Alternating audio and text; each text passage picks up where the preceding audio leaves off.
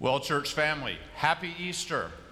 Happy Easter. Good morning and welcome to our 945 service on this just most glorious of Sundays. It's so good to be together in God's house. Welcome to the, many of you I know are visiting with us. We're honored that you have come. Uh, we know many more are joining us online than those are here. We have people in other rooms here. It's just a mob of us who've come together today, which is a great thing. Uh, friends, welcome and uh, let us be in an attitude of worship.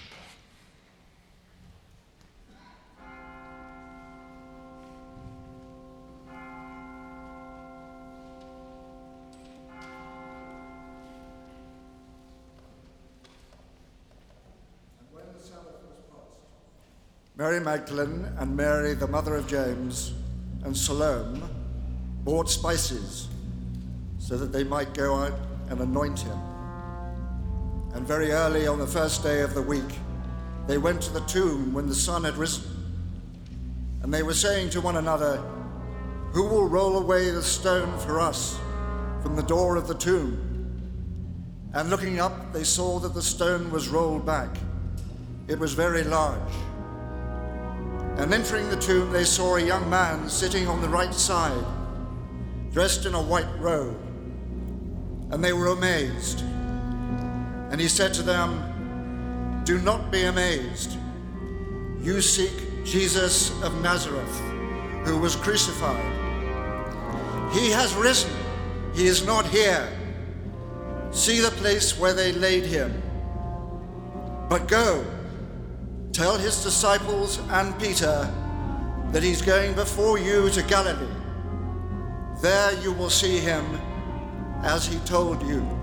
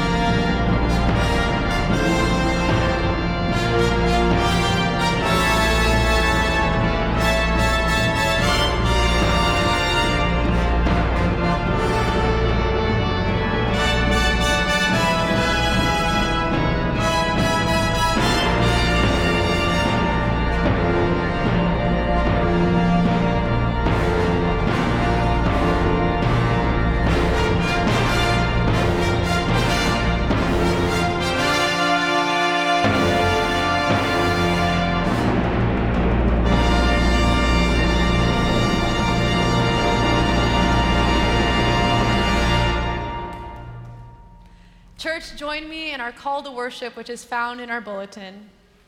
Christ is risen. Christ is risen indeed. Alleluia.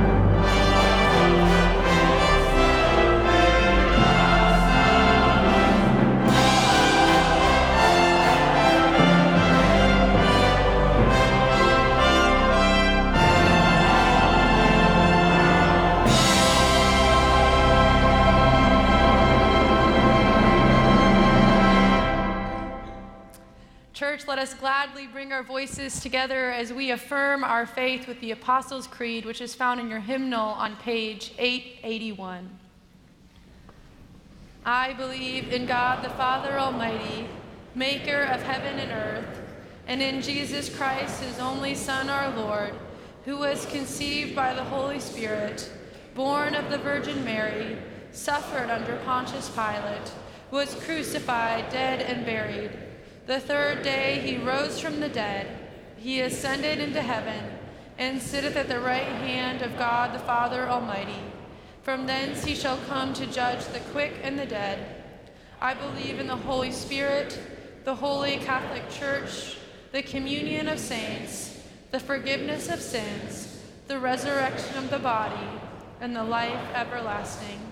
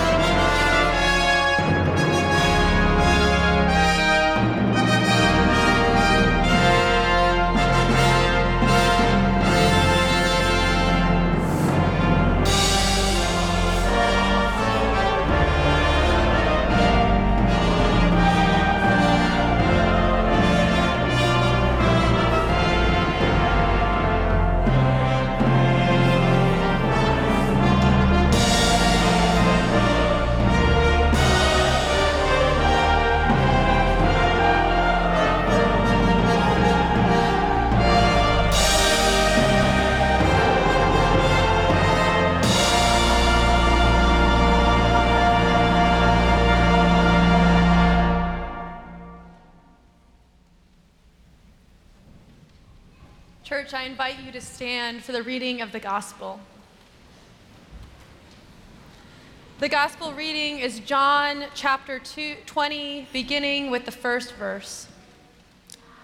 Now, on this first day of the week, Mary Magdalene came to the tomb early, while it was still dark, and saw that the stone had been taken away from the tomb. As Mary stood weeping outside the tomb, she stood to look into the tomb, and she saw two angels in white. They said to her, Woman, why are you weeping?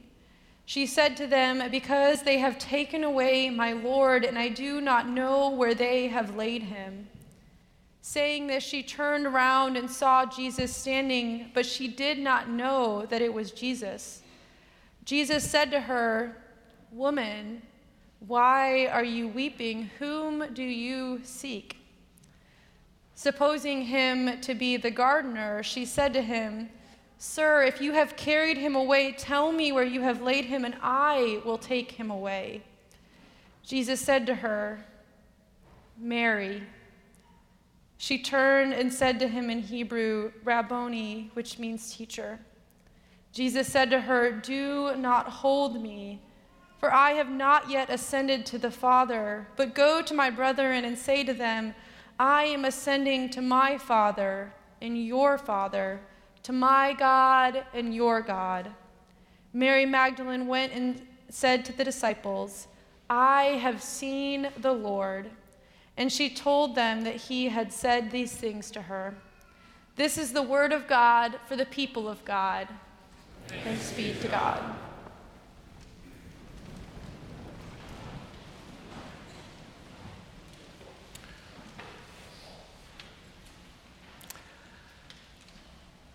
At the YWCA uh, luncheon uh, recently, fundraising luncheon, the uh, keynote speaker was a guy, Dr. John Jackson. He told about a uh, wealthy older man who uh, found a young bride, married her. He was very jealous uh, by nature, so when he was on his deathbed, he pulled her close and said, Promise me that you will bury me with my money.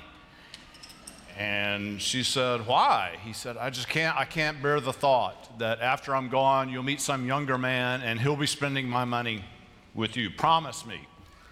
She said, I, I promise. So he died. And she came with her girlfriend who knew about the promise. Uh, they looked into the open casket. She reached into her purse and uh, laid an envelope in there. The friend said, Girl, you're not keeping that promise, are you? She said, Oh, yeah, I'm keeping that promise. I, I wrote him a check.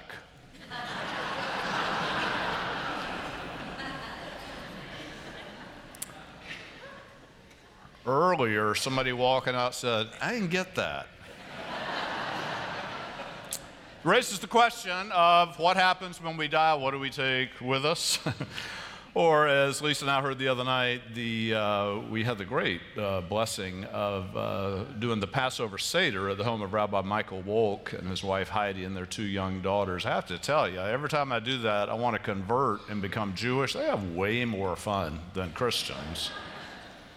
And the climax of the evening, though, is always when the youngest child in the room rises and asks, Why is this night special above all other nights? Why is this day special? Why is this week special? I mean, what's Easter about? Is it just, is Easter, well, when you die, you don't really die, you keep living forever? is it the way God honors a life that's well lived? We talk about it that way. Obituaries read that way. People say, Oh, if anybody deserves to go to heaven, it's Brother Bob. It's not about deserving to go to heaven. And then I think about uh, Tammy Faye Bakker, who said, Oh, I imagine that heaven will be like a shopping mall and I'll have a credit card with no limit. I've thought about this. To me, if I had to spend eternity in a shopping mall, I would think I'd died and gone to hell. so, uh, I'm about to start a little video series that'll run through the summer called Surprising Things I Learned in Seminary That You Too Would Want to Know. One of them is this like, I think I grew up thinking you had an immortal soul. When you died, your body died, your soul lived on forever. The Bible doesn't teach this, as it turns out. The Bible teaches the resurrection of the body, and it's even better than that. It's not just that God raises up our bodies, God's intent is to redeem all of creation. Like, we get it so small, we think God just wants to save people. God wants to redeem everything that God has made. God's always way bigger than whatever it is that we had imagined. God's so big that in these Easter stories, we have the embrace of doubt. We have the embrace of confusion. Nobody's shamed because they have doubts, because they have confusion. They didn't come that first Easter like we do, singing hymns decorated with flowers. They came, they were sad, they were confused, they were lost, they were bewildered. Mary peeks into the tomb and, and there's no body there. And she thinks, oh, he's been stolen. But then she notices there's a clue, right? That the, the burial clothes have been folded neatly. Not the kind of thing thieves do when they make off with a body, right? And then it begs the question how did they come to be folded neatly? Did Jesus do that on his way out? Like his mother taught him to make his bed? I don't know. I've been pondering this all week. And then there's this thing. Uh, she looks in, and there are two angels, and one is at the head, and one is at the foot. And, and this commentator, David Ford, said that, that that's like the cherubim on either side of the Holy of Holies in the Jerusalem temple. I've been pondering that all week. The Holy of Holies was an empty space, but they believe God was very present in that empty space. Could it be that the empty tomb says that although we don't see it, God is so very present and risen in our empty spaces, in the hollowness that you feel inside, in the not yetness of your life that frustrates you to no end, in the things that you do not yet know, the void you feel in your gut. How do we figure out who Jesus is? There's an article in the Wall Street Journal, front page this morning, about who Jesus is. I haven't had time to read it yet. Different views of Jesus. Uh, I just finished a great baseball book by a guy named Joe Posnanski. He ranks the top 100 baseball players ever. You know, it was, was Jesus, you know, like the Babe Ruth of, of religious leaders, like, you know, the best ever. It was amazing. The, the baseball book, by the way, it's so cool because it has uh, it tells a lot he tells a lot in there about players from the negro leagues that you probably never heard of because they weren't on tv they had barnstorming didn't have stats like the white players did.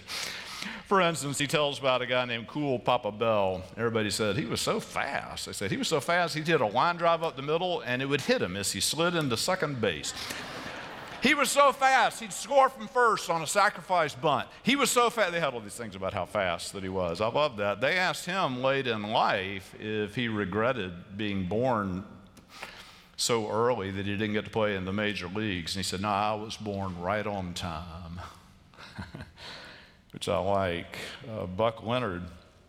He was such a great hitter. They said this trying to throw a fastball past him is like trying to sneak the sunrise past a rooster. You can't sneak a sunrise past the rooster. We got a sunrise today after abysmal weather for two days, and I thought about that. And I think what I want to say, the message of Easter is you, you, can't, you can't sneak a person past God. You can't sneak a person past God. I want to tell you about a conversation that uh, the clergy and a couple of my staff had on Monday. Sometimes we read a theological book and talk about it together. And we were talking about a book by this guy, David Ford, that I mentioned and we were looking at the passage in John chapter 14 where Jesus says, I am the way, the truth, and the life. Now, when I was in college, I had a roommate, and if you said that to him, he'd say, Absolutely. Jesus is the way. People that don't believe in him are toast. If you'd asked me at that time, What do you believe about that? I didn't know much. I would say, I don't know. I think all religions are really kind of the same. And both of those are a little lame, right? I mean, my, his is a little lame because, I mean, if, I don't know. Think about it. If you, if, if you got to believe in Jesus or you're toast, then the vast majority of the people that God ever created and loves and cherishes, they're toast, the big majority of them. But then my view is no better. All religions are the same. Some religions are harmful, some versions of Christianity are harmful to people. What do we do with uh, such things? Uh, this week, this Holy Week, not just Easter, the whole week, we've been looking at what's peculiar about Christianity. What, what distinguishes us from other religions. And I think it's, it's a couple things that I want to talk about. One is, back at Christmas, what we said is that Jesus was born right on time, right? Jesus, when, when Jesus was born, like, when we think about this, it seems crazy, I know, is that God didn't just remain uh, remote and aloof in heaven, but God said, I really want them to know me. I, I want them to know my heart. I'll become one of them. And so God comes down, he's got flesh, he's got bones, he, he, he hurts, he gets hungry, he cries, he laughs, he sleeps falls down sometimes, works, does all of that. And I think if I were God, I wanted to have a strategy to reach people. Pretty good strategy is I'll become a people. Because people like people, people know people. It's a way to reach out to people to be a good strategy. It's so important. It's not ideas about Jesus or buildings that are about Jesus or denominations that are about Jesus. What Jesus says is if you want to if you want to know the heart of God, just watch me, just listen to me, see me. What we see in Jesus is, is the heart of God, the heart of the God everyone worships, loves, ignores, is confused by. Jesus says, if you want to know the heart of God, here, here, and it's all mercy. It's all mercy. And we all, that's what you're so desperate for, every one of you. I don't care how well your life's gone, how hard your life has been. We all just crave mercy. The power of the universe has mercy. Uh, it's amazing reading about those greatest baseball players ever, how many of them had uh, cruel, hard, distant fathers. And they were sort of driven by that to try to make something of themselves. One was Roger Clemens. You know, Roger Clemens was a great pitcher, but he pitched with this kind of maniacal rage, and it, it pushed him so much he, he, had to keep doing well. He finally, you know, did performance-enhancing drugs, and he had this rage. One time, a reporter asked him, "Why do you play with such maniacal rage?" I love his answer. He said, "I don't know." He said, "I'm, I'm somebody. I've got everything. I've got everything a man could want." He said, "Well, except a dad who'd show up in the stands and watch me play." That's interesting. God always shows up and watches you play. God always shows up and cheers for you. God always shows up and is on your side. The question we have to ask about Jesus being the way and Easter and so on is can God bless those who don't know him? Can God bless those who don't believe in him? Can God bless those who don't ask for him? I'd, I'd say I certainly hope so, and, and I even believe so. And, and the reason is uh, I can bless such people easily. My mother, uh, she died at 95. When she was 95, she said, I wish I died when I was 94. Her 95th year was terrible.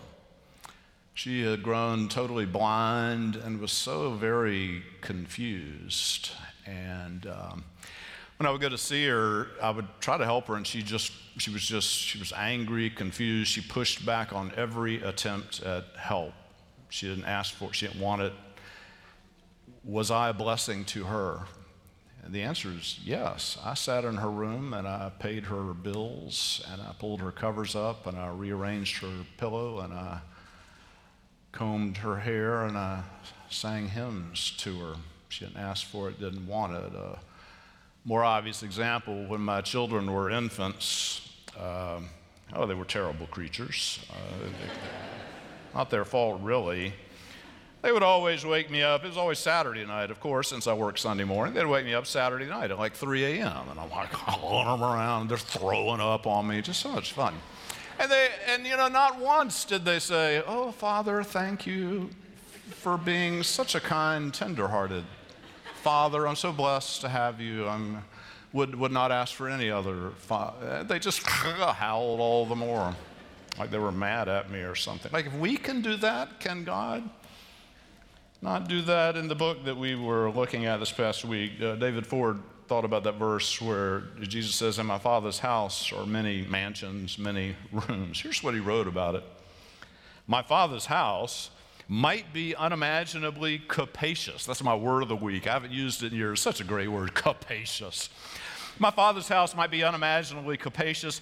Even those most at home there might meet many surprises, especially other people they do not expect, and also other dimensions of truth. I love that. It will be capacious because it's God's house. It will be so large and so roomy, and we'll be so surprised by who's there and how it will actually go. I know what you think. You think in heaven, I'm going to meet up with somebody who was so wrong politically, and you think they're going to walk up to you and say, Man, you were so right, and I was so wrong. This is false. What will happen in heaven is you'll both walk up and you'll say, Man, we both whiffed on that one, didn't we? And we'll laugh and embrace each other. There'll be truth. There will be healing. I've told some of you before about a family funeral that I conducted. I walked in and I saw the son of the woman we were burying on the front row. His arms were folded, his face was um, hard, pain of years etched on his face. He knew he'd had a very hard time with his mother all of his life. And I did think, not to trivialize things, but that uh, in my father's house, the way that'll go is that uh, his facial muscles will loosen and he'll begin for the first time to smile. And he'll see his mother, who never smiled, and she will smile. And they will shed tears of joy and laugh and fall on each other's shoulders. There'll be truth, there'll be healing, all kinds of surprising people that will be there. God's house is capacious. God is all mercy. I, um, I'm about done. I uh, am thinking uh, this week I talked to a clergy colleague who said, James, you, you, better, you better have a pretty good sermon ready to go Sunday because a lot of those people, you will not see them for quite a while. I don't. I hope that's not true, but you know, it's a thing. I think here's what I want to say. It's not about does James have a good sermon. It's that I hope you. I hope you believe this.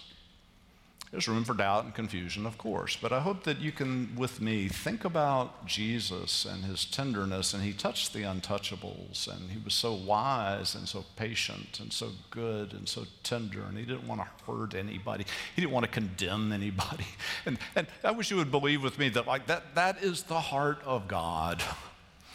And the God's house is not like a little tiny, it's not like a little tiny trailer, not much room in there. No, God's house is capacious. You, know, you put a massive cathedral in the shade. God's house is so capacious. There'll be so many surprises there. I'll be eager for those surprises. And, and I hope you believe that and, and you hear me. The, the real fun, we do Easter this is amazing. Like, who in Christendom does Easter better than Myers Park Methodist Church? But what we really do that's way cooler is what we do the whole rest of the year between the Sundays. We try to make a difference in the world, and a lot of people see it and they're blessed by it. Some haven't even asked for it. we try to be the kind of church where people look and, and they, they, they've given up on God. They're not sure there's a God, but they, they see us, though, and they think, maybe. That, that's what I hope for. They'll see us and they'll think, maybe there's a God. Maybe there's this, a God in the stands watching me. Maybe there's a God next to me, behind me, with me. So much fun. We have so much work to do together. Easter. Uh, friends, um, just happy, happy Easter. Thank you for being here on this glorious day in the same way that God is with us every day, always always. Amen.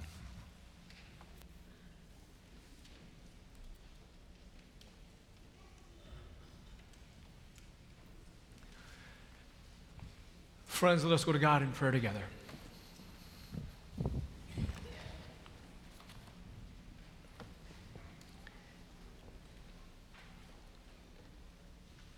Loving and gracious God, the morning has come. The tomb is empty. Christ has risen, you are with us. Yes, in this life, there will still be pain, disappointments, even betrayals in our world and in our lives, but your light will always break through, no matter what happens. Your presence moves deeper and wider than what our minds and our hearts can possibly see, hear, feel, or comprehend. You are right. You are right. Nothing can separate us from you, not even death. May we always remember this truth, this hope, hope that is here. Lord, in your mercy, hear our prayer. Spirit of the living God, Easter brings the good news that although things seems at times to get worse in the world, the evil one has already been defeated.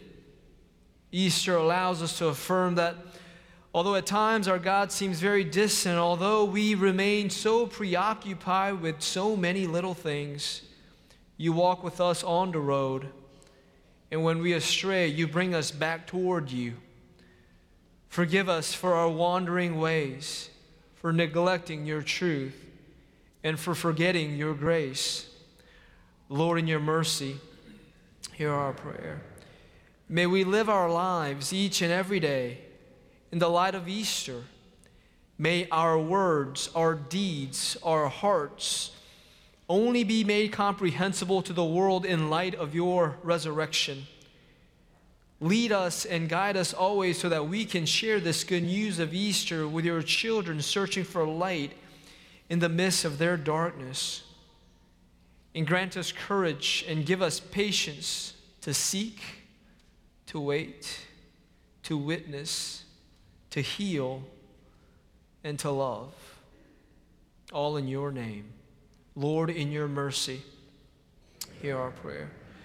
And now, trusting in your everlasting goodness, we are able to pray with confidence the prayer that you taught your disciples to pray as we pray in one voice Our Father, who art in heaven, hallowed be thy name.